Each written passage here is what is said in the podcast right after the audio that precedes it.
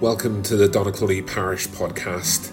We're an Anglican evangelical church committed to glorifying God, preaching the gospel, and making disciples.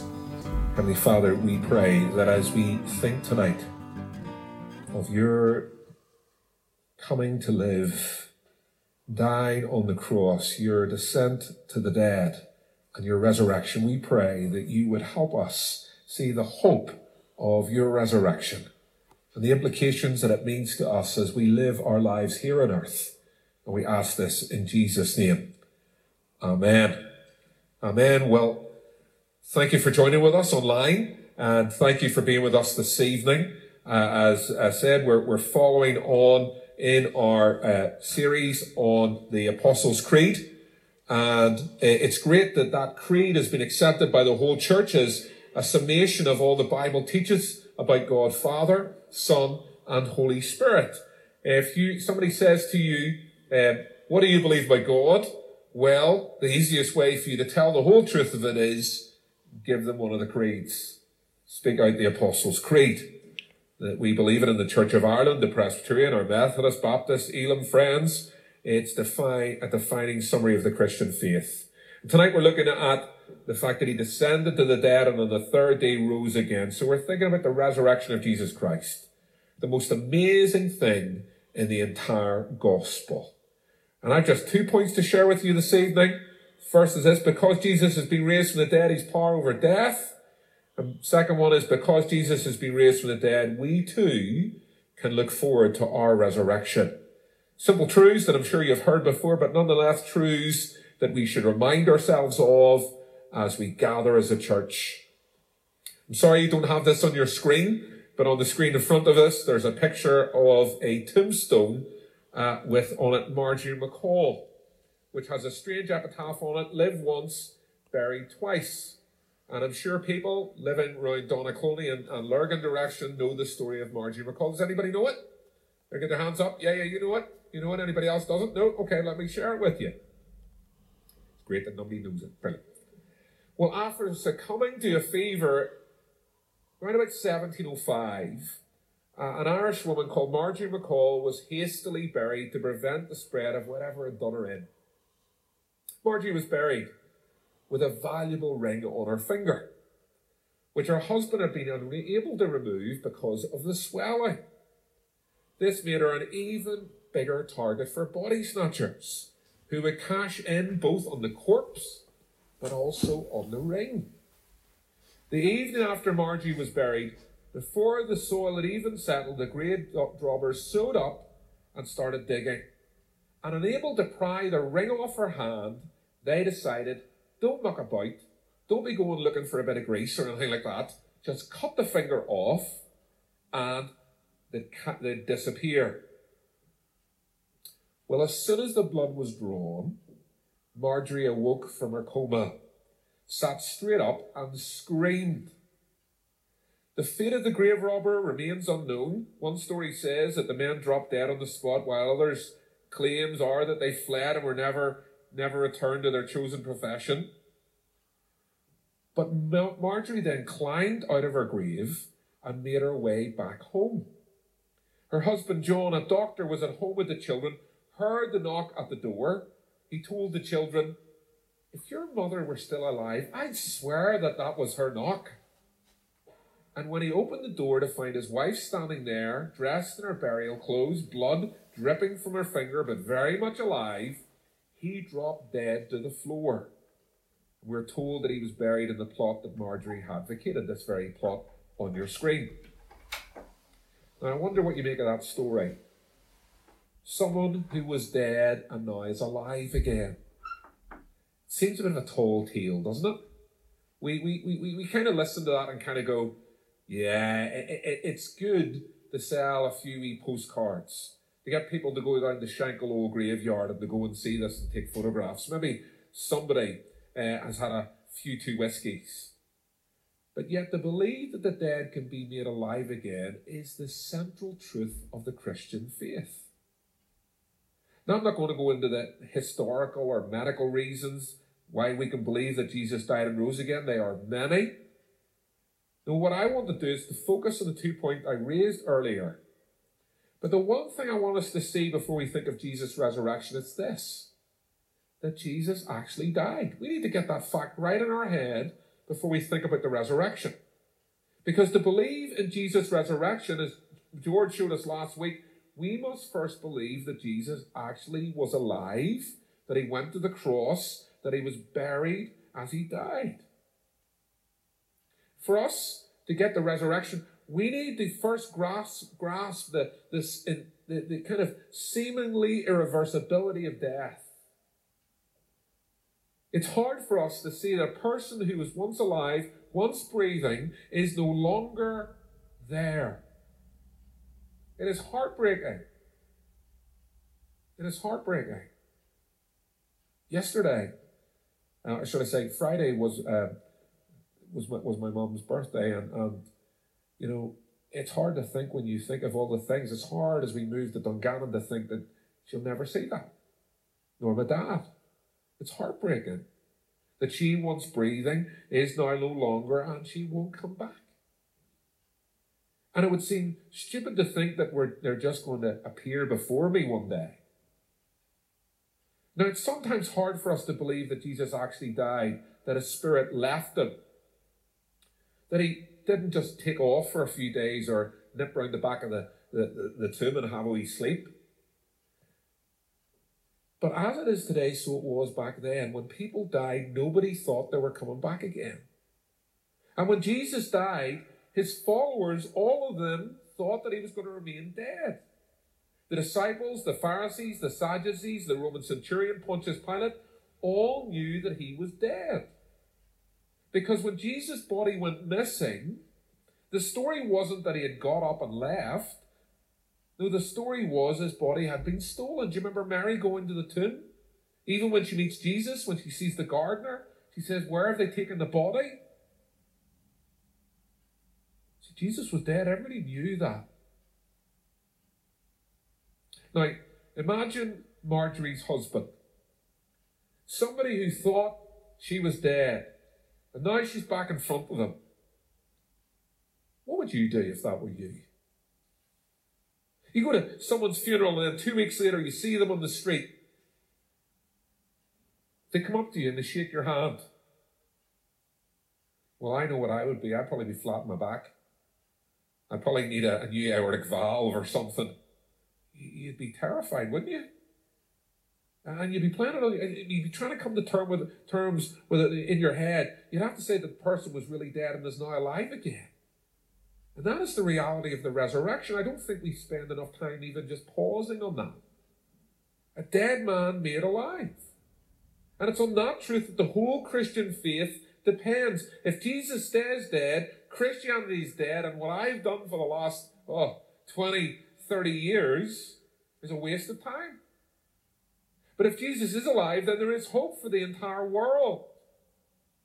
Listen to what Jesus, or what Jesus, what Lisa said Sorry, I'm not giving you a higher power there.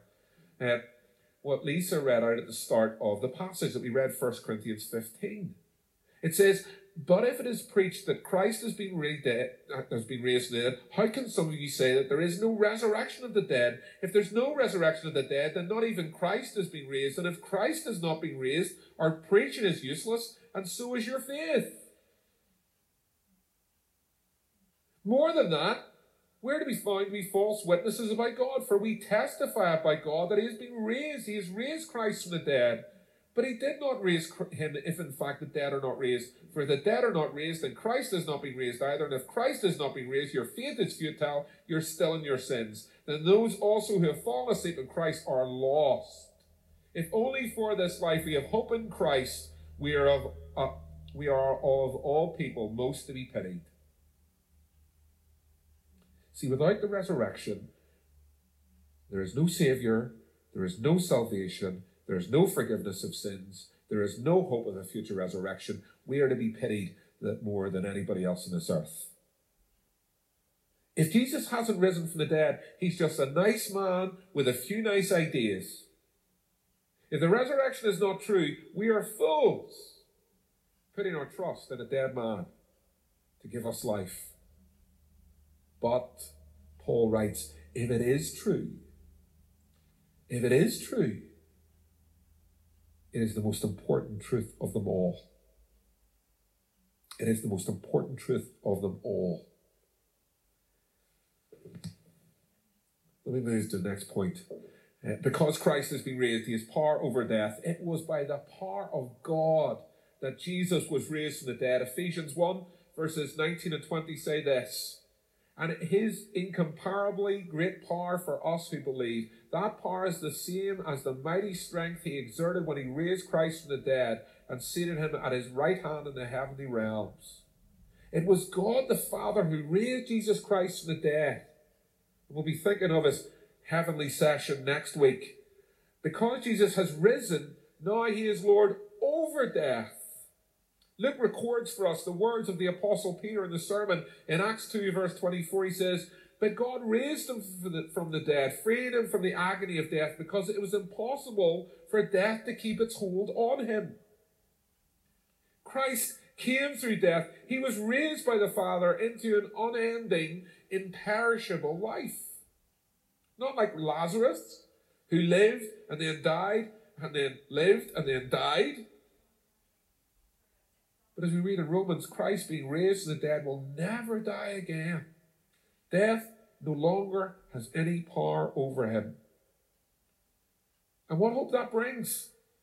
What joy that brings? Because there is nothing that gives us greater fear than death. The thing that ends our earthly existence, robs us of our wealth, robs us of our loves, robs us of our achievements something that could come at any time. None of us know when it will come. Why wouldn't you be afraid of it? And yes, Christians hate death. And it's right because God has created us to do so. Because God created us for eternity. Death is not a natural thing. It is the most unnatural thing in the world. Because death is the curse we bear for the wages of sin. Because we've rejected God and His ways. No, no, look, nowhere in the Bible is death seen as a good thing? As I said, it's not a natural end, it's an evil thing. And anyone who has watched a loved one die will know why death is so ugly and so abhorrent. It is hateful. But if that is true, why does Paul write in Philippians that death is gain? What does he say, For me to live is Christ and to die is gain? He says that because in that most horrible moment of death, on the cross and by his resurrection, Jesus killed death's power. Jesus conquered our greatest enemy when he rose from the dead and will ultimately destroy death forever. And so Paul can speak as if death no longer matters. And Jesus says, does he say in John 11, I am the resurrection and the life.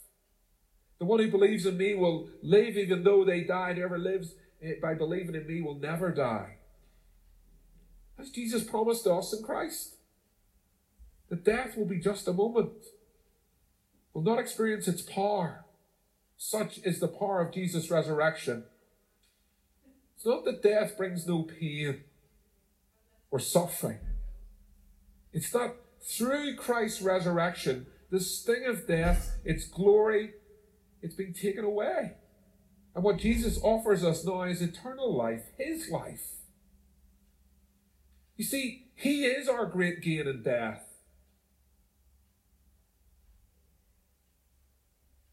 See, when we have run our course and done all that God has set for us to do on earth, He will call us to be with Him, to enjoy His rest.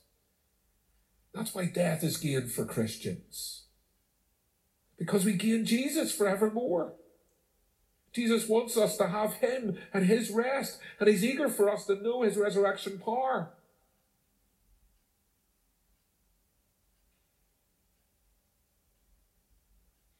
And how do we do that?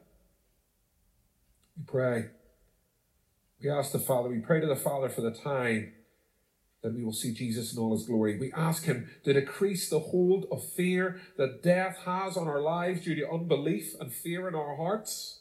We ask God to give us such a longing to be with Christ that we no longer want to live as long as we can here on earth. We no longer start to build our kingdom here on earth, but invest our treasures in heaven. We ask God to release us from the fear of death. We ask God to give us such a longing to be with Christ that we no longer want what the earth offers us.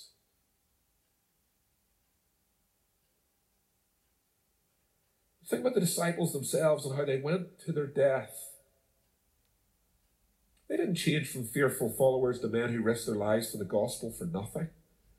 No, they preached that Jesus had risen.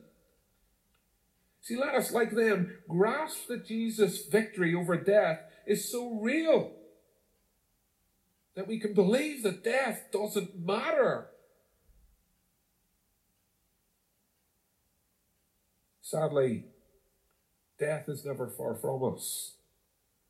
Hear about it in every news bulletin, every page of the paper, every click on a news site. But because of the resurrection, because we know that Jesus has power over death, it's no longer a threat. It's no longer a threat. We know it will come. And honestly, we can say, yes, it will bring tears and weeping. But because of the empty tomb, we can say with Paul, Where, O death, is your sting? Where, O death, is your victory? Where, O death, is your sting?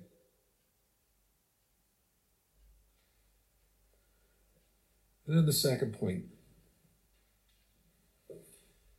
Because Jesus was raised from the dead, we have hope. See, we have hope for our resurrection. When Jesus was raised from the dead, it was a physical body, yes, it could be touched and held. He could eat, but it was a transformed body. A body that bore the scars of pain. You could see the holes in his hands and feet, and yet he felt the pain no more.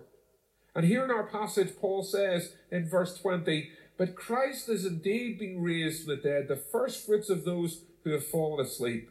In other words, Jesus' resurrection is one of many more yet to come. It's the first fruits.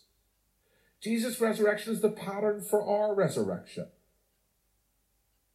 And in that day, when we will be raised with Christ, we will live with Jesus forever in the new creation, free from the presence and power of evil, free from sickness and suffering and death. That day is coming when we will no longer hear about COVID 19 but what about now? What does this mean for us now? How are we supposed to live until that day comes? Well, first of all, we've got to see through the resurrection that all the work of Jesus it's been accomplished. Not only life after death, but all the other promises, his authority over the entire universe, that he's the great high priest who intercedes for us, that he's sent his spirit to us, that he is he is sitting at the Father's right hand side, interceding for us, that we have His comforting presence and protection here on earth. And finally, that He's coming again. His resurrection proves that the second coming is secured. That day is coming and coming soon, and because it is, we need to get sharing about Jesus' resurrection with others. We know that Christ gives us the boldness to preach, to teach, to tell people about Him, just as he did to the apostles and just as he gives to his church today. We're to tell people about the hope of the resurrection, the God who is alive and coming back again soon. And so let us be like those women who first saw the empty tomb and followed the advice of the angel.